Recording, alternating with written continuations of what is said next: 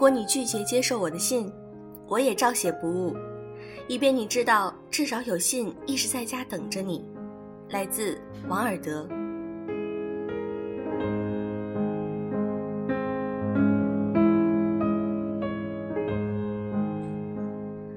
用声音触碰心灵，各位好，欢迎大家来到优质女子必修课，我是小飞鱼。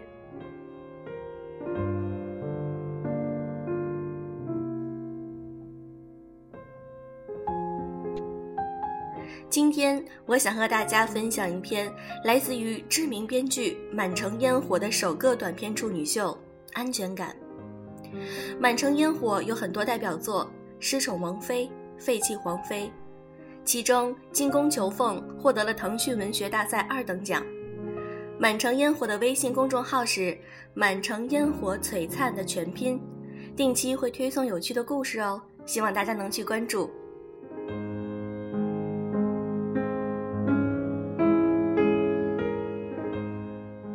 安全感，作者满城烟火。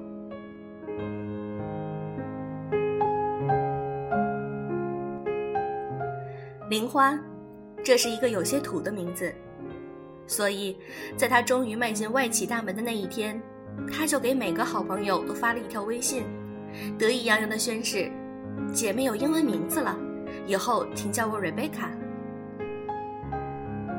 瑞贝卡的家人大多都是三线城市的公务员，她大学毕业后，家人通过关系，很容易就为她安排进了当地的国企工作。用瑞贝卡的话说，这样的公司饿不死也吃不饱，只适合用来养老。而她还貌美如花，不想这么早养老，所以她毅然决然地留在了北京。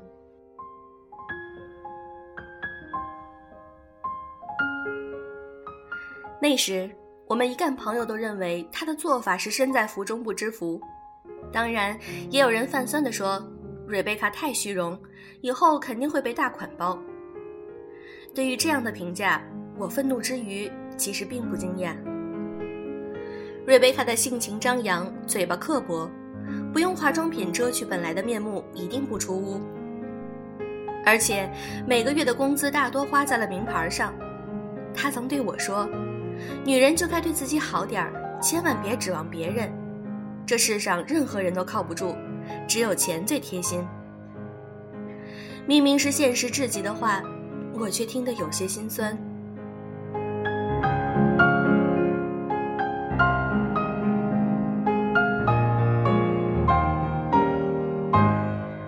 瑞贝卡从第一份差点没饿死的工打起，一直到迈进外企的大门。足足用了三年的时间。于他而言，入职的那一刻是脱胎换骨的象征。不得不说，瑞贝卡是我们这些人里最不安分的。三年里，他换了八份工作，而我却始终待在一家公司里，吃不饱也饿不死的干着。瑞贝卡很少提起自己家里的事情，而关于他家里的种种，都是来自于他的追求者。我们的另一个同学，陈浩。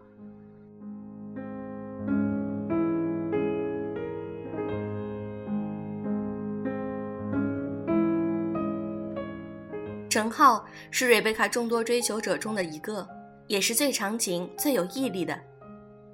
大学四年加上毕业三年，一共七年的时间里，他从来没放弃过对瑞贝卡的追求。甚至不惜花大量的人力以及人民币去买通瑞贝卡的同乡，打听关于瑞贝卡的一切。陈浩说，瑞贝卡的母亲是个很有韵味的女人，在丈夫离世后，她很快就嫁给了现在的丈夫，算不上位高权重，但绝对能让她活得光鲜亮丽。在婚后，瑞贝卡的母亲并没有再要孩子。继父对瑞贝卡更是视如己出，所以瑞贝卡的童年并没有出现狗血新闻上的悲惨事件。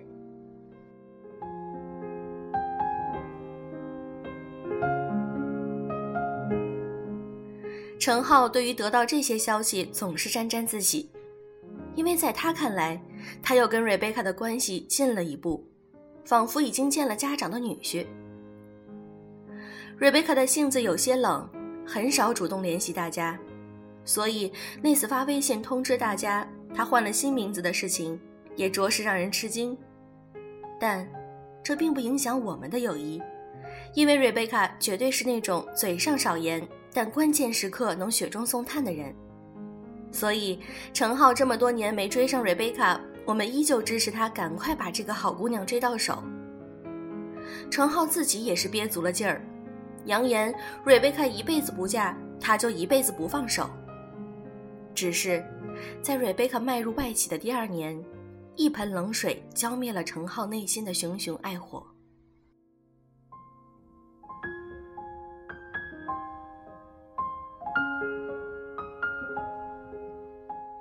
那天，程浩拉着我们一大群人去喝酒，却独独没有叫瑞贝卡。要知道，我们以前蹭程浩的饭都是借了瑞贝卡的光。程浩一开始还不肯说。酒过三巡，他就再也憋不住，念叨起来，说瑞贝卡在外企认识了一个有钱的男人。他现在终于知道，瑞贝卡这么多年都不肯找男朋友，是在寻觅什么，坚持进外企是为了什么？原来一切的原罪都是钱。瑞贝卡告诉他，那个男人让他有安全感，这是程浩用了七年时间都给不了他的。陈浩对于这样的答案自然是不认可的。他早上顶着风雪给他送早餐，雨天为他撑伞，他可以天天陪着他，为他洗衣服做饭。而那个男人忙起来的时候要经常出差，自然不可能照顾瑞贝卡周全。陈浩比来比去，觉得自己只是没有那个男人有钱而已。他这一猜测，得到了桌上除我之外的大部分人的认同。因为在大家的眼里，这世上再也不会有人比程浩对瑞贝卡好。他错过了这样的痴情好男人，将是一辈子最错的选择。甚至有人撂下狠话说：“瑞贝卡这样不懂得珍惜，以后等有钱男人出了轨，有他哭的日子。”还有之前就看不惯瑞贝卡的人说：“你看，我以前就说他会背大款包，你们还不信。”那场面简直有点墙倒众人推的架势。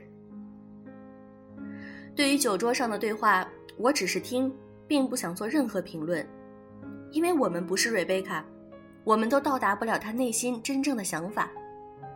但出于朋友的关心，那晚的酒局散了后，我还是给瑞贝卡发去了一条微信，告诉他，今晚程浩请我们喝酒。我说的委婉。但瑞贝卡还是一下子就懂了，她说：“改天聚聚。”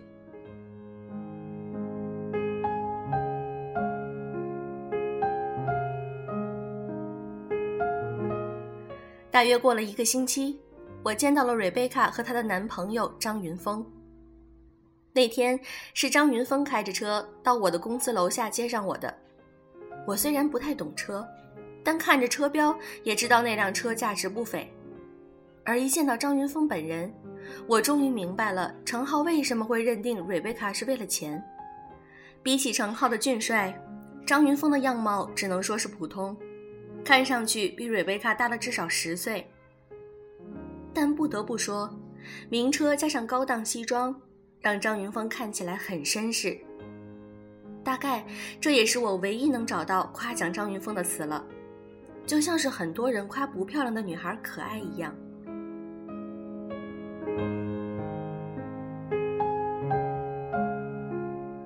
我愣了愣，赶紧收起思绪，怕自己的反应让瑞贝卡难堪。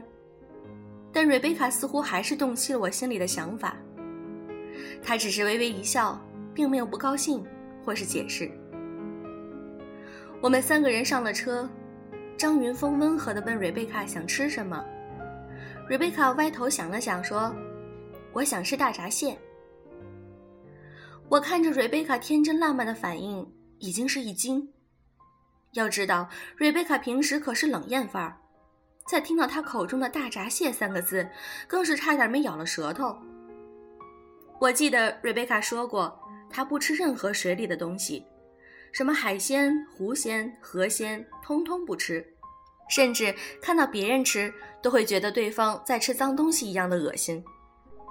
因为他小的时候吃了不干净的海鲜，吐的进了医院。那以后只要是水里游的，他都不再碰了。如果这个时候有人跟我说，面前的人不是瑞贝卡，只是一个容貌跟她很像的女人，我一定会信。很快，张云峰将车停在了一家专门卖大闸蟹的店铺前。我们三个人一起下了车，刚走进门，张云峰的电话忽然响了起来。他抱歉地对我们笑笑，转身出去接电话。我和瑞贝卡先行一步走进店里。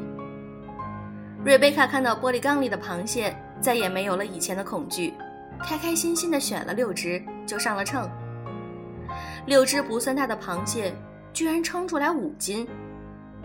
瑞贝卡向来就是厉害的主，他立即不干了，说：“这螃蟹不够称。”老板指着秤，不满地说：“怎么就不够了？你自己看，不买就算了，不要在这里捣乱。”瑞贝卡正要发火。这时，张云峰接完电话走了进来。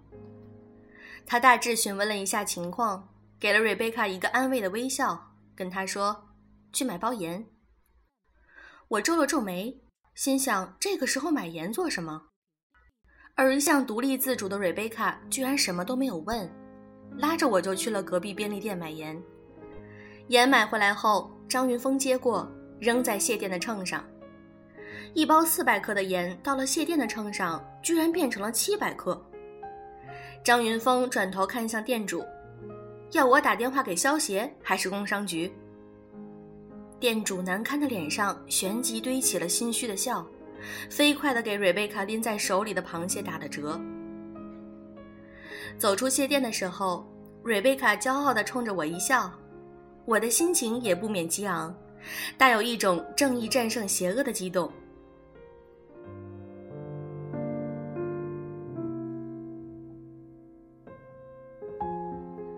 当天晚上，我们去了张云峰的家，足足有两百多平的房子，装修低调而奢华。张云峰亲自下厨做的螃蟹，洗时仔细的程度让我险些以为是处女座的不是瑞贝卡，而是张云峰。而我和瑞贝卡则坐在客厅，品着张云峰家昂贵的红酒。瑞贝卡说：“今天谢店的事情，他和程浩也遇见过。”但程浩的解决方法是，走，我们换一家买。但瑞贝卡觉得这不是换一家不换一家的问题，而是是非曲直的问题。我抬头看了眼在厨房忙碌的张云峰，这会儿忽然明白了瑞贝卡为什么会选他，并不是因为他比程浩有钱。瑞贝卡说，他依旧不敢吃外边的海鲜，只敢吃张云峰做的。张云峰为了让他吃得安心，每次都买了海鲜回家，亲自洗、亲自做。除去他的仔细不说，大概也是这个男人给了他安全感，所以他信任他做的一切。瑞贝卡名花有主，程浩虽然心有不甘，却也只能放下。瑞贝卡与我们聚的时候仍旧不多，但朋友有需要时，他绝不会落在人后。陈浩再次兴致勃勃地提起瑞贝卡的时候，是张云峰破产后，他摩拳擦掌，觉得自己机会来了。无论是样貌还是家庭条件，他都远胜于张云峰。我对于陈浩的说法自然是不认同的，而事实上，陈浩再次失望了。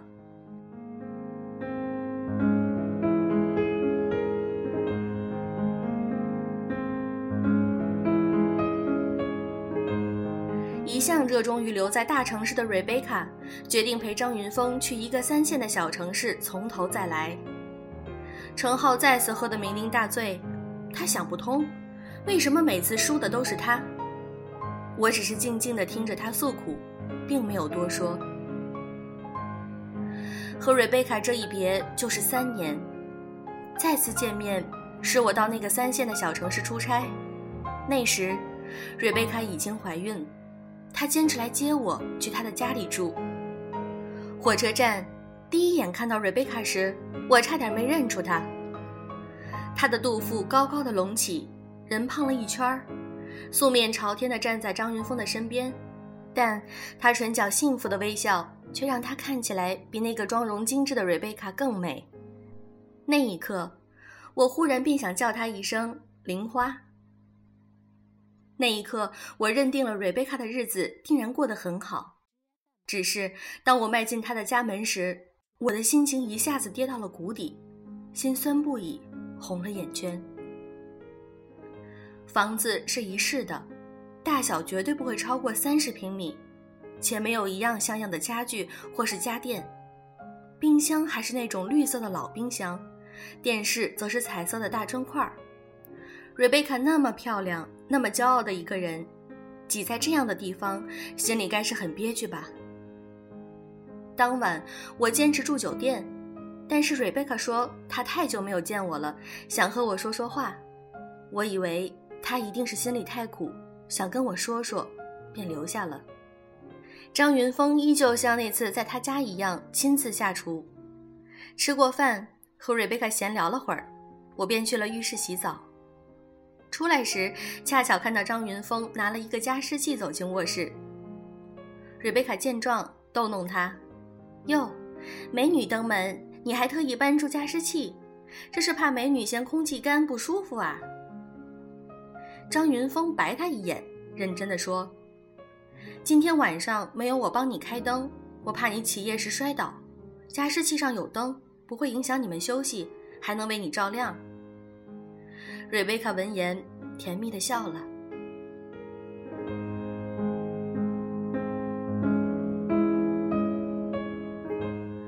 我站在门外，看着屋里的两人，心也跟着暖了。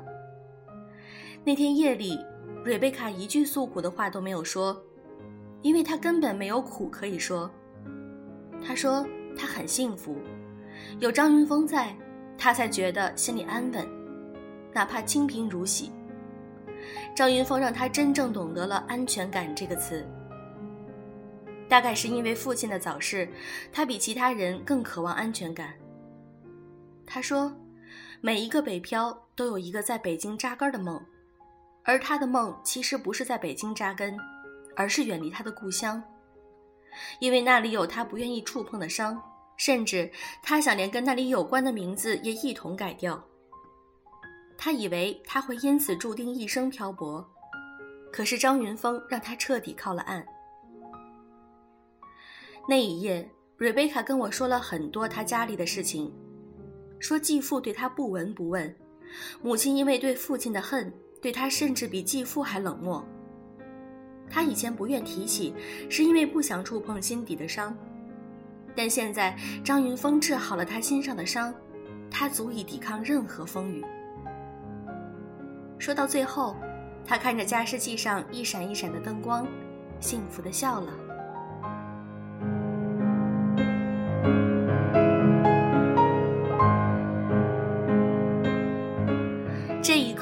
我忽然懂了，瑞贝卡以前活得像只虚荣的刺猬，不过是因为她害怕被伤害。如今，她可以素面朝天，领着朋友进驻她破旧窄小的家。皆是因为张云峰修复了他伤痕累累又渴望被爱的心，即便寒门破，他依旧可以骄傲地说：“我很幸福。”我同他一起望向闪烁着美丽灯光的加湿器，又想起了大家在酒桌上对瑞贝卡的猜测，不禁莞尔一笑。我们都不是瑞贝卡，又怎么能真的洞悉他心底的想法？所有的猜测不过是我们根据不堪的凡尘自己的臆想。三个月后，我收到了瑞贝卡儿子的照片。他说，张云峰答应他，儿子上小学前一定带他们回北京，住进大别墅。他说起这话时，是那么的骄傲和信任，即便他们还住在三十平米的小房子里，但这依旧不妨碍他对这个男人的肯定和信任。我知道，能不能回北京住别墅，于他而言并不重要，重要的是陪在他身边的男人是他，他的人生就每天的充满了希望。同孩子照片一同发给我的，还有另外一张照片，刚生产完，面色稍显苍白的瑞贝卡，幸福的笑弯了一双大眼睛，手里举着一张心形卡片，挡在嘴上。卡片上边是张云峰霸气的字迹：“玲花，谢谢你，我爱你。”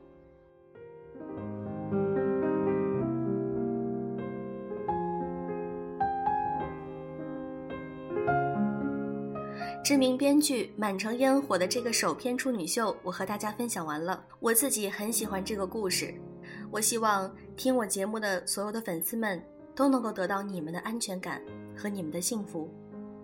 好啦，今天的节目就是这样，祝各位早安、晚安，周末愉快。